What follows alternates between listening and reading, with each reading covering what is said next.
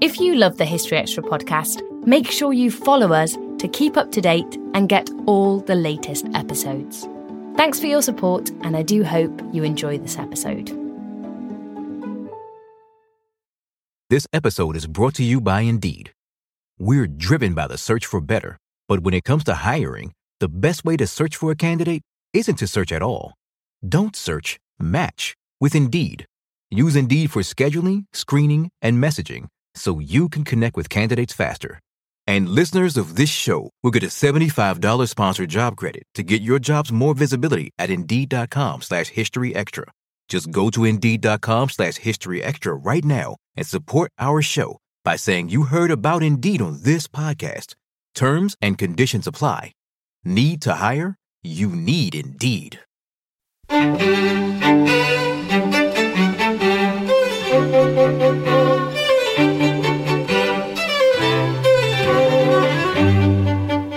and welcome to the History Extra podcast from BBC History Magazine, Britain's best selling history magazine.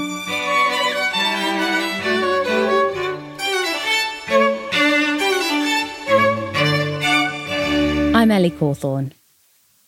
Why do we fight wars? Well, today we've got a lecture from Margaret Macmillan that might begin to answer that question.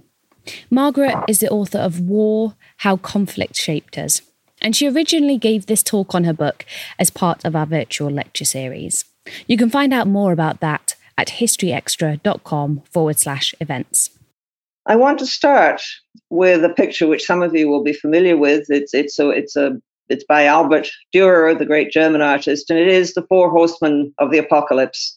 And among those horsemen, who are, of course, supernatural creatures, is war. And you can see below the feet of the horses those who suffer from the four horsemen, including war, the civilians, the innocent bystanders, the people who are trampled down by what happens. I'm talking tonight about war and why do we fight?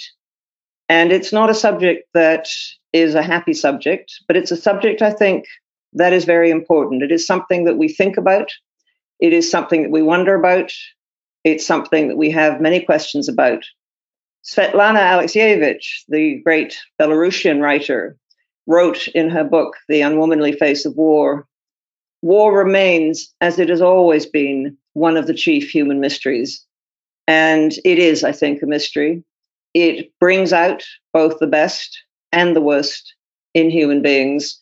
It creates wonderful art, both art that is depicting the horrors of war, as this picture on the screen does, but also art that glorifies war. And it is something that has, in my view, deeply affected human history. My subject is war. Why do we fight? Let me start with a simple definition of war. And war is not random violence. War is not the sort of violence you get when two people get into a fight and start throwing punches at each other. What war is, is something highly organized. War is organized groups who will use violence or the threat of violence to achieve their ends. It is, in fact, one of the most organized of all human activities. When you think of the organization that it takes to find people who will fight, willing or unwilling, to train them so that they will be prepared to risk their lives and, and follow orders and often take risks of, of which we wouldn't normally do in everyday life. When you think of the organization that it takes to equip those soldiers, to feed them, to put them in barracks, to move them around, you will understand what I mean when I say that war is highly organized human activity. And there is a long debate among historians and others about how much war has affected human organization it's almost impossible, I think, to say which comes first. Did we get organized because we wanted to fight wars, or did the threat of war and the need to organize ourselves force us to get more organized? My own view is it's it's like the chicken and the egg. We probably will never know. But as far back as we know in history, as soon as we began to organize into groups, whether those were tribes or family groups or later on nations and empires, we began to develop the sort of governments that would make large scale wars possible. The more the governments developed and the more organized they became, then of course the better we became at fighting wars. As one eminent sociologist said, the state made war and war made the state. And it's very difficult to see, I think, which comes first. What is clear is that war goes back very, very far in history. This is a battle in the 17th, 7th century BC of Assyrians fighting. And you can see the warriors there. This is something, a very common theme in art all around the world depictions of war, depictions both of the uh, glorious side, if you want to call it that, of war, but also pictures of the horror of war. It's a relief from, from Iraq, now in the British Museum. And then I'd like to show you a slide that is much, much more recent, done photograph taken in the 1950s. It's a photograph of soldiers, American soldiers fighting in the Korean War. But if you look at them and you think of that previous slide, their posture, the determination looks very much the same. And so I think war has a very long history in our world and, and in our histories. And it's true of pretty much every society. We write about war, we think about war, and I think we ought to. I've sometimes asked in, in lectures, why do I why don't I talk about peace instead of war? And, and my answer is, of course, I would rather be thinking and working about peace, working on peace. But war has played such an enormous part in human history. It has quite literally at times changed the course of history. If you think what might have happened, for example, if the Ottomans outside Vienna had captured that city in the 17th century, it would be a different sort of center of Europe, I think. Vienna would have perhaps more mosques historically than it now does. And so war has changed, I think, the course of history, and it has often changed societies. It has also, of course, had hideous costs. This will give you an indication of how artists have reacted to the horrors of war. This is from the famous series that the Spanish artist Goya did of the disasters of war. And this was part of the civil war that went on in Spain when French soldiers occupied it. So here you see women, one of them carrying an infant on her back, attacking the French soldiers. Goya was not able to show these in his own lifetime because they were so disturbing and so graphic and so critical of war. He kept them and they were published after he died. Civilians in war are often its targets and its victims. They are brutalized sometimes as much as, as those who actually fight. And again, this is something that is still with us. These are women walking through the ruins of Idlib in Syria. And it gives you a sense of what war can mean to civilians. And so I wanted to show both the Goya and this much more recent photograph to give you a sense that this is not something that just exists in the past. This is something that is still very much with us today. All around the world, there are wars going on low level wars, often wars that don't get terribly well reported sometimes, and that those who so often suffer are the civilians. It's been estimated, I don't think we'll ever know, that some 50 million people around the world have become refugees in this century because of war. That leads me to some of the many questions about war. Is it something that is so deeply ingrained in, in us as a species that we never get away from it? Are we by nature warlike beings. And, and this is a long, long debate that goes back again very far into history. And certainly we know that people, when they're frightened, can lash out. And that may be something that evolution has given us. We have, a, we have an impulse to violence often when we're afraid, or we have an impulse to violence when, when, when we feel anger at something someone has done to us. But I would argue that is not the same as war. And I'll go back to my earlier point that war is the most organized of human activities. And in fact, in war, violence is not random and it's not spontaneous and it's not something that happens. War is something that is ordered.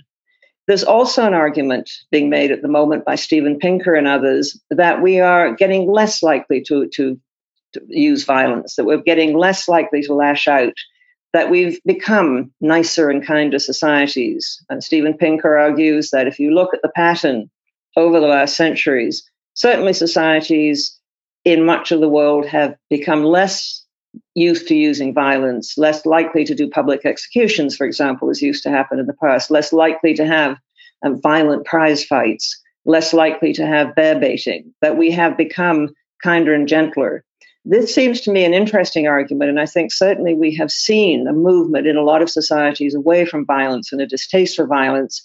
But again, that's not the same as war.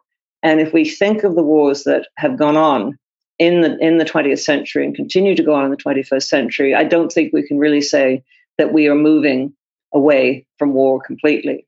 So, what is it that makes us fight? If we are prone to violence, that is still not the same as war.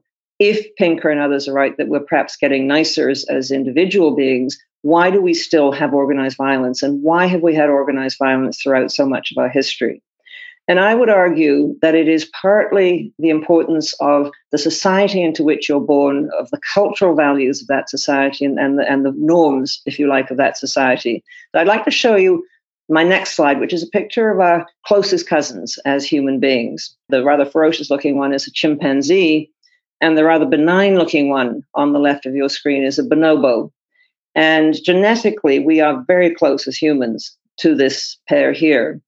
And what is interesting about them, and, and prim- primatologists have been studying both very much, is that chimpanzees are indeed prone to violence and organized violence at that. That they will form bands who will patrol their area, who will attack other chimpanzees from other bands who wander in, who will actually plan what attacks on other bands of chimpanzees which they feel are weaker and seize their young and seize their women and carry them off and, and often kill the males. Bonobos don't behave like that, although they are, in most respects, absolutely identical to chimp- chimpanzees. Bonobos live in a peaceful society. It's interestingly enough a matriarchal society, and so the female bonobos exert influence in the bonobo world, unlike the chimpanzees, where it is the powerful males who exert influence. And when a stranger strays into bonobo territory, the bonobo will welcome that stranger. They do not seem afraid of others and they don't lash out violently. And one explanation is that the chimpanzees live in a part of Africa where there is a natural predator. They have the enemy of gorillas, and that they have therefore developed ways of fighting and, and holding off those they fear. Whereas bonobos have no obvious enemies. They, they live in a rather peaceable part, and that they have therefore developed over the centuries a more peaceable culture. I think the cultural factor is enormously important in helping to understand why we have war and why different peoples fight. What also I think is important is that when you have something you want to defend, you want to fight, fight others off, but others may want to take it. It seems to be the case that we developed as a species organized war probably about 12,000 years ago. I mean, there may be evidence earlier on, but certainly the evidence goes back quite a long way. Archaeologists have found mass graves of people whose skeletons skeletons seem to bear the signs of violent death. Early fortifications, some of them dating back 5,000 years BC, or early types of weapons, round balls, for example, which look as though they were made especially to be used as weapons it is possible, but it's all speculation, but very interesting speculation, that when we stop being hunter foragers, when we stop wandering around as a species, picking up food where we needed or hunting the animals or the fish that we wanted to eat, that we settled down and became agriculturalists, it became harder for us to flee and we had more that we wanted to defend, and of course, more that others might want to take. And so agricultural settlement with its development of fixed settlements, larger social organizations, seems to have gone hand in hand with the development of war. And what you began to get fairly early on are warrior classes like those Assyrians I showed you some time ago. And in many societies throughout history, we have had the high, a high value placed on military values. This is a Roman sarcophagus, and it shows, of course, um, a battle. It shows people fighting. And I wanted to illustrate the importance of cultural values in making war seem not just a normal, but a desirable thing. And in Rome, those who were military, those who were great military heroes, were, were valued highly. And even those who weren't military would have themselves often buried, for example, in sarcophagus like this one, which showed scenes of, of combat. And so a rich businessman, for example, would order a sarcophagus which did not show signs of business or trade or people making things, but showed battle, because the military virtues in Roman society were seen as the most laudable and the most honorable. A lot of the depictions of war down through history have glorified it and have this this one is fairly graphic, but the next slide I'm going to show you tends to brush out some of the more terrifying aspects of war. This is a slide of the famous picture that the French artist David did of Napoleon crossing the Alps. And this was a very early stage of Napoleon's career. He was going down into Italy to fight Austrian armies. He did not, in fact, cross the Alps in this style. He sat on a mule and he went rather slowly and he spent quite a bit of time sitting at the top of one of the passes waiting for the weather to clear. But this is the image that Napoleon wanted to, wanted to project, and it became a very famous image indeed. This is the conqueror striding across the Alps on the way to a great victory. And although you can't see it, on the stones under the feet of the horse are the names of some of the earlier great soldiers who went across, like Hannibal. But Napoleon is clearly not just their successor, he is clearly superior to them. And so a lot of artists down through history have been used, either willingly or unwillingly, to make propaganda which shows the glorious side of war. Now, you will have noticed that so far, every picture I've shown you of warriors or, or people like Napoleon, generals like Napoleon, have been men. And that leads me to one of the other very many interesting questions about war. Why is it that probably 99.9% of all those who have ever fought down through history have been, up until the present day, men.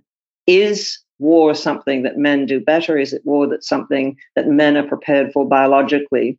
And I think it goes back to the same sort of argument about are we programmed biologically to fight each other, or is it in fact cultural factors? Now, a lot of people would argue that women are naturally more peaceful. These are women protesting, and some of you will remember, and some of you may even have been there at Greenham Common when the Americans were going to bring in missiles that were going to be used as part of the defenses against the Soviet Union. And it provoked an enormous protest, which went on for months, indeed for years. A lot of women camped there. And this was one particular day where the women lined up around the perimeter of Greenham Common as a protest, but also to prevent any of the missiles from coming in. And so there is one view that women are naturally more peaceful, naturally more inclined to work for peace, and that they are perhaps biologically programmed to do so because they are, after all, those who give birth to children. They are the, those who, who are the nurturers. This is, this is an argument. But I think we have to look at the fact that women haven't always been for peace. Women have often been cheerleaders in the wars. Women have often encouraged men to go off and fight. Think of the women who in Britain and other countries, my own country, Canada, during the First World War went around handing out white feathers to men of military age who were not in uniform. Of course, they didn't bother to ask whether these men had reasons for not being in uniform. They might have been contributing to the war effort in other ways. The white feather, a sign of cowardice, was handed out to these men. And you get women saying two young men they're going out with. I, I, found a wonderful letter from the Second World War of um, a young man had written to his fiancee and said, Look, I'm really frightened of going off to war, which was a perfectly reasonable thing to say. And I, I sometimes feel really apprehensive. And she said, I never wrote to him again. I broke off the engagement. He was such a coward. And so women do not always work for peace. Women can sometimes promote war and encourage men to go and fight. And we have actually found some interesting, I say we, but archaeologists and historians have found some very interesting evidence of women who have actually been fighters. It used to be thought that Amazons were a mythical creation, that the Greeks perhaps had created them to terrify themselves by thinking of, of such unnatural beings who, who would actually fight. But more recently, tombs have been excavated around the Black Sea, for example, which have skeletons which can now be dated thanks to advances in dating ancient DNA. And the skeletons can be shown to be those of women, and they often bear the marks of violent deaths, which look like they've died in battle. And around them have been buried their weapons and their armor. And there have always been, of course, the individual women who've disguised themselves and gone off to fight in various wars. And in Africa, in the 18th and 19th centuries, there was a famous band of women in the very rich kingdom of Dahomey on the west coast of Africa who were known as the Dahomey Amazons. They were the bodyguard of the king and very, very effective indeed, according to various French soldiers who tried to fight them and found them formidable. My next slide shows you some of the more modern women who have fought in wars. And this is a slide of Soviet women, Soviet women pilots. The Germans called them the night witches. And these women were fighter pilots. They fought against the Germans. They suffered a particularly awful fate if the German invaders caught them, because the Germans so did the Nazis so disapproved of women fighting.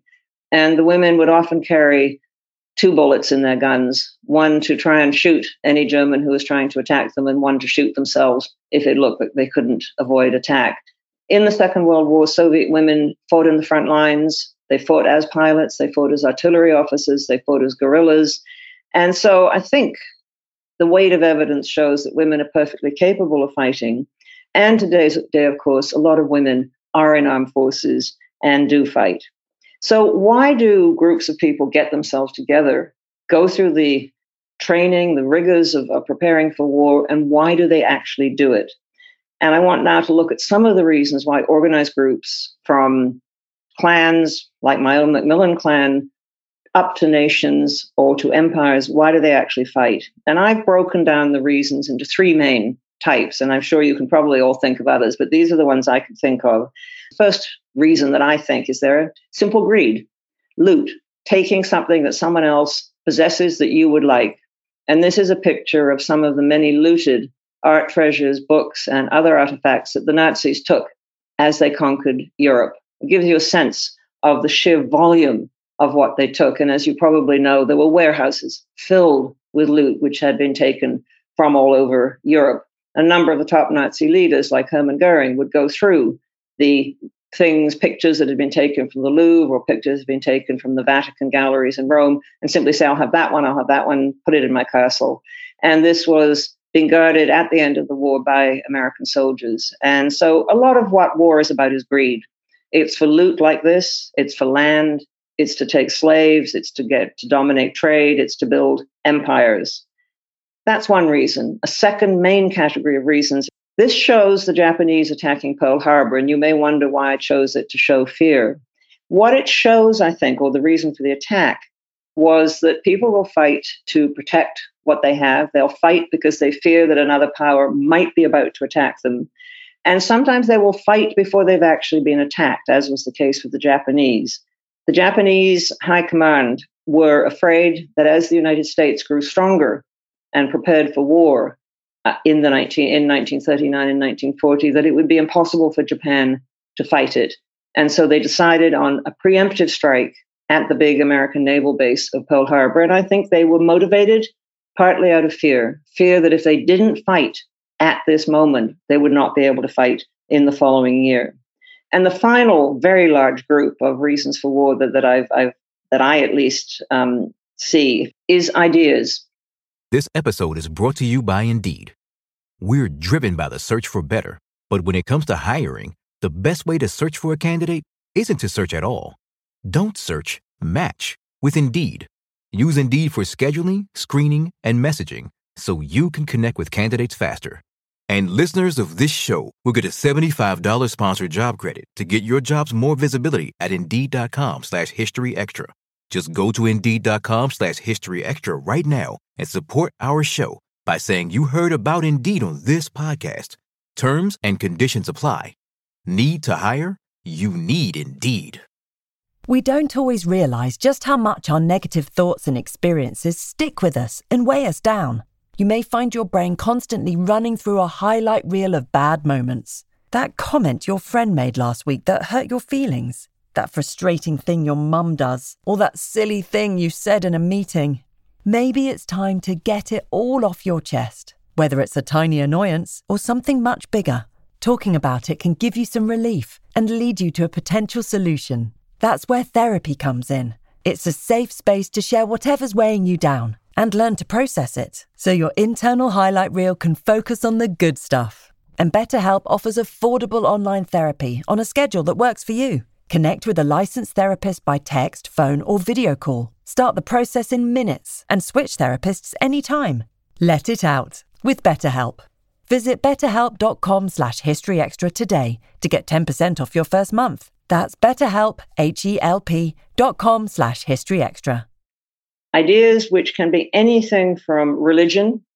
And I think we know how much religion has affected war down through history. And think of the Thirty Years' War, which caused such misery in Europe in the 17th century. And one of the motivating factors, not the only one, but certainly one of the motiv- motivating factors of that war was religion, a struggle between Catholicism and Protestantism. But not just religion, ideologies. Think of the people who have fought and died for various forms of communism or for fascism. And of course, nationalism, which I see as a sort of ideology as well. The idea that there's something called the nation, which is eternal, which lasts before the individuals who lasted long before the individuals who live in the nation presently were around, and will outlast them if they contribute to the survival of that nation. And this is a, a painting done of a battle which some of you will have heard of. It was the Battle of Valmy in 1792, and it's right at the beginning of the French Revolution. And powers from around Europe, horrified by what was happening in France and by the spread of the revolution, invaded. And this was this was these the, the troops were, were, were troops coming from, from Prussia and Austria, and they invaded to try and strangle the revolution. And the armies that came into France were very much the old style 18th century armies, highly disciplined, um, men often afraid of their officers who simply obeying orders and, and being told not to show any initiative. And they are fighting French revolutionary forces who are not disciplined, not orderly, as you can see here. They're rushing across the battlefield towards those very neatly drawn up troops on the other side. And they terrified the more traditional troops they were fighting against because they didn't seem to know when to stop and they didn't seem to mind risking their lives and they sang revolutionary songs.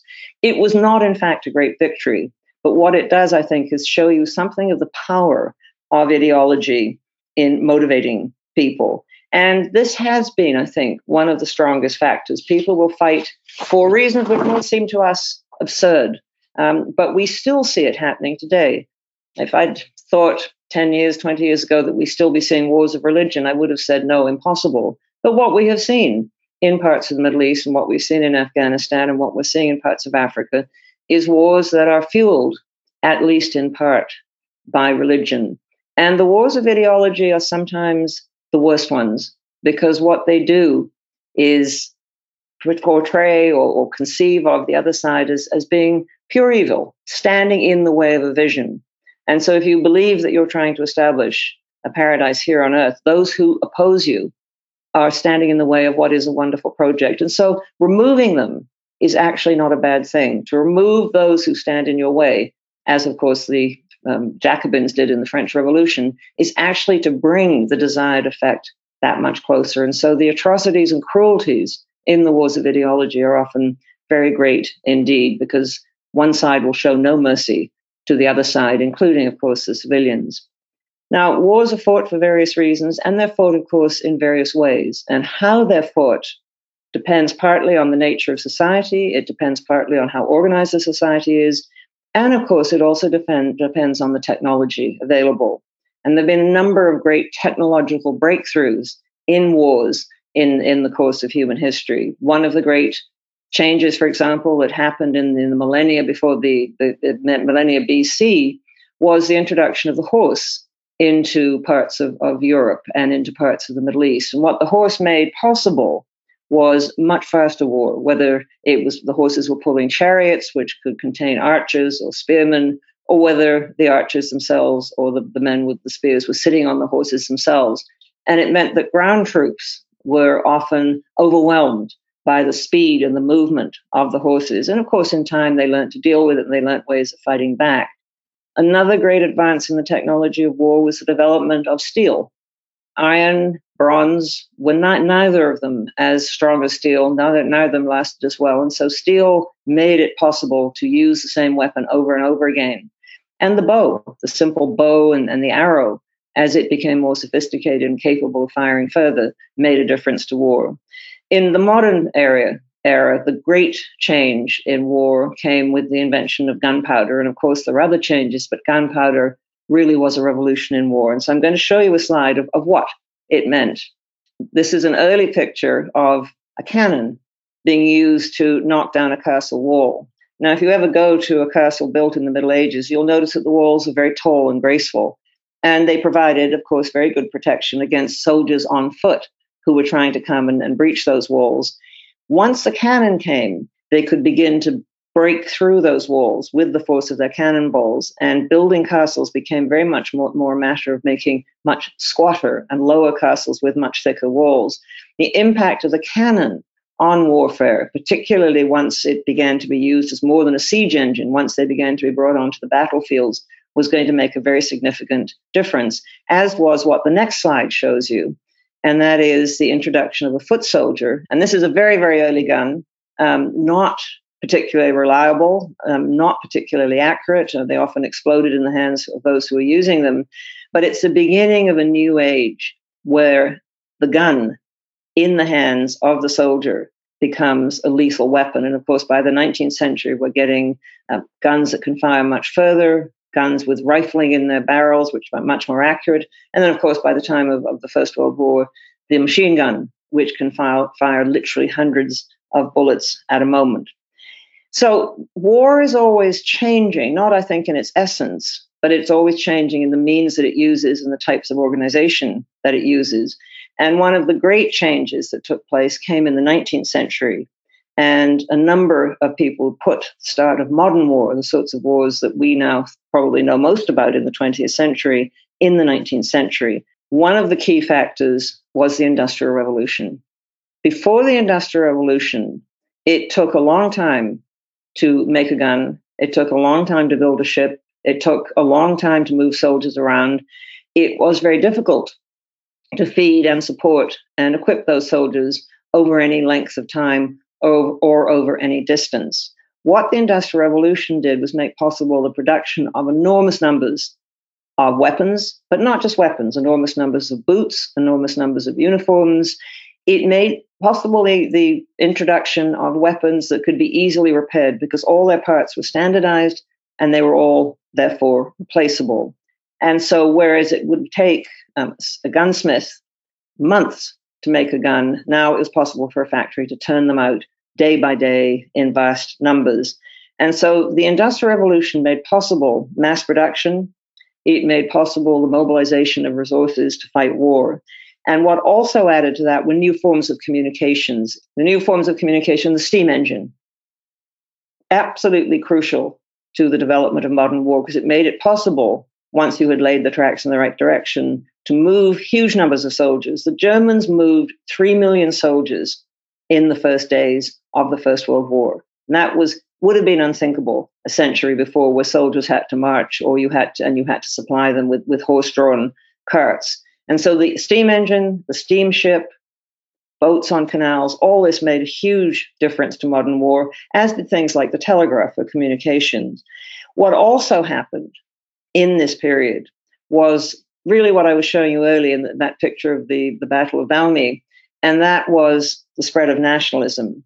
Partly, I think, because of growing urbanization and literacy, and more and more people began to identify themselves as part of the nation. They felt a responsibility to it, and increasingly they shared in its government. One of the key things the French Revolution did was introduce the idea that people were not subjects of a ruler, they were citizens of a country. And once you're a citizen, you take an interest in what the government's up to and what sort of government it is, but you also have an obligation to defend it. And so we get in the 19th century both the means to make war on a larger scale and the motivation for lots of people to want to fight in those wars. And so we saw by the time of the First World War, and there were warnings before mass industrial war, which the next picture I'm going to show you, the next slide I'm going to show you, is a painting. It's in the War Museum in Vienna. And I think it gives you a terrifying sense. I mean, these men are faceless, they're cogs in a, in a giant machine, they're sent out across a field, probably to their destruction. And I think you get in this painting some sense of the impersonality of this mass sort of war. I mean, we know it wasn't impersonal. We know there were lots of people and individuals fighting there, but you get these mass armies who behave and are treated as if they are part of a giant industrial machine. What has happened both during the First World War and since, of course, is not only was more more in, has war become more industrial and more large scale, but also the innovations in war in the means of destruction have speeded up. So I'm going to show you just to give you a sense of how much this, the, the, the, the war material has has has uh, leapt from one type of destruction to another. Let, let me show you the next slide, which is the atomic bomb. It came about, it was produced as a result of the Second World War. And the innovations in both the First and Second World Wars, and of course since, have been absolutely enormous. And, and it is probably fair to say that the speed of change has been much greater as the 20th century has turned into the 21st century. Often now, eh, weapons that are planned are almost obsolete by the time they come off the actual production line. What war does is speed up change, it speeds up innovation. It was known in theory that the atom could be split, but it took the Second World War and it took an immense investment by the British and by the Americans in particular to do it. Now, sometimes, of course, we know that war, as an unintended consequence, will also produce more beneficial results. Even this terrifying picture of the atomic bomb did lead to nuclear power, which you could argue has been beneficial for humanity, although I know it's a controversial subject. But war has also speeded up improvements in medicine, improvements in the treatment of different peoples in society. We wouldn't choose to do it that way. But one of the great paradoxes, among the many other paradoxes of wars, is that this happens. Well, this has been a very brief look through some of the things that make war what it is and, and why I find it an interesting subject. Where do we go from here? What is the future of war? Well, that's the question. And I want to show you a picture, of the second picture. This is a drone. Now, we tend to think of drones as small things. Some of them are very small, some of them are the size of a bumblebee. But this is a drone, a pilotless aircraft, quite big, capable of flying distances, and when armed, capable of wreaking destruction on targets often very far away. They're being used probably at the moment in the conflicts, the, the, the flare up between Azerbaijan and Armenia. And this is one of the futures of war. The human being is removed. This will sense its own enemy, it will follow its own directions. And there is fear, I think, among some who think about the future of war that there may well be a point at which humans can't actually control these sorts of machines. I think that's a long way off, but clearly war is moving into a new and, and increasingly high tech stage. It's also moving into space, and of course, it's also moving into the cyber world. But I think we're also going to continue to see war, which will look more familiar to us. These are American soldiers in Afghanistan. And in some ways, they look like the soldiers I showed you earlier on who were fighting in Korea, or those Assyrian soldiers who were fighting in the 7th century BC. There are still wars that will require soldiers to be on the ground. And there will be wars, Afghanistan, other wars, which will be fought with not particularly high tech weapons, although those may be present, but will be fought with the old standard infantry gun, often even fought with things like machetes. A lot of the violence in Rwanda was done with machetes and hoes. And so I think we're going to see both very high tech war at one level and then continued con- continuation of, of a war that perhaps is more familiar and which will continue to cause great misery both to those who fight and to the civilians whose buildings and whose lives and whose families will be destroyed. We hope that there won't be other major wars in the world, but we should know that preparations and plans still continue. The United States continues to spend something like eight times more than all the other next eight powerful countries in the world. And China, among other nations, has been upping its military expenditure significantly in the past years. And we still have, I think, a certain admiration in a lot of societies for the military and for military values. And so the cultural attraction of war and the cultural um, pressure towards war, I think, is, is still with us in some places. Let me show you my, my last slide. This is a massive military parade in Beijing. And it's not, I'm not singling out the Chinese because a number of countries do this. After all, President Trump in the United States had his massive military parade in Washington. And the French have massive military parades, and the Russians have massive military parades. And so I think, and I, I don't want to end on too pessimistic a note, but a bit, that war is not just a part of history yet. It's going to be with us for a bit. And that's the reason why I think we need to understand it and look at it and get some idea of how we perhaps can stop it. Thank you very much. That was Margaret Macmillan. Her book, War How Conflict Shaped Us, is on sale now, published in the UK by Profile. You can also find out more about our virtual lecture series, including upcoming lectures in which you can put your own questions to the experts at historyextra.com forward slash events. Thanks for listening. This podcast was produced by Ben Hewitt and Jack Bateman. Join us tomorrow for an episode on everything you wanted to know about the Black Death.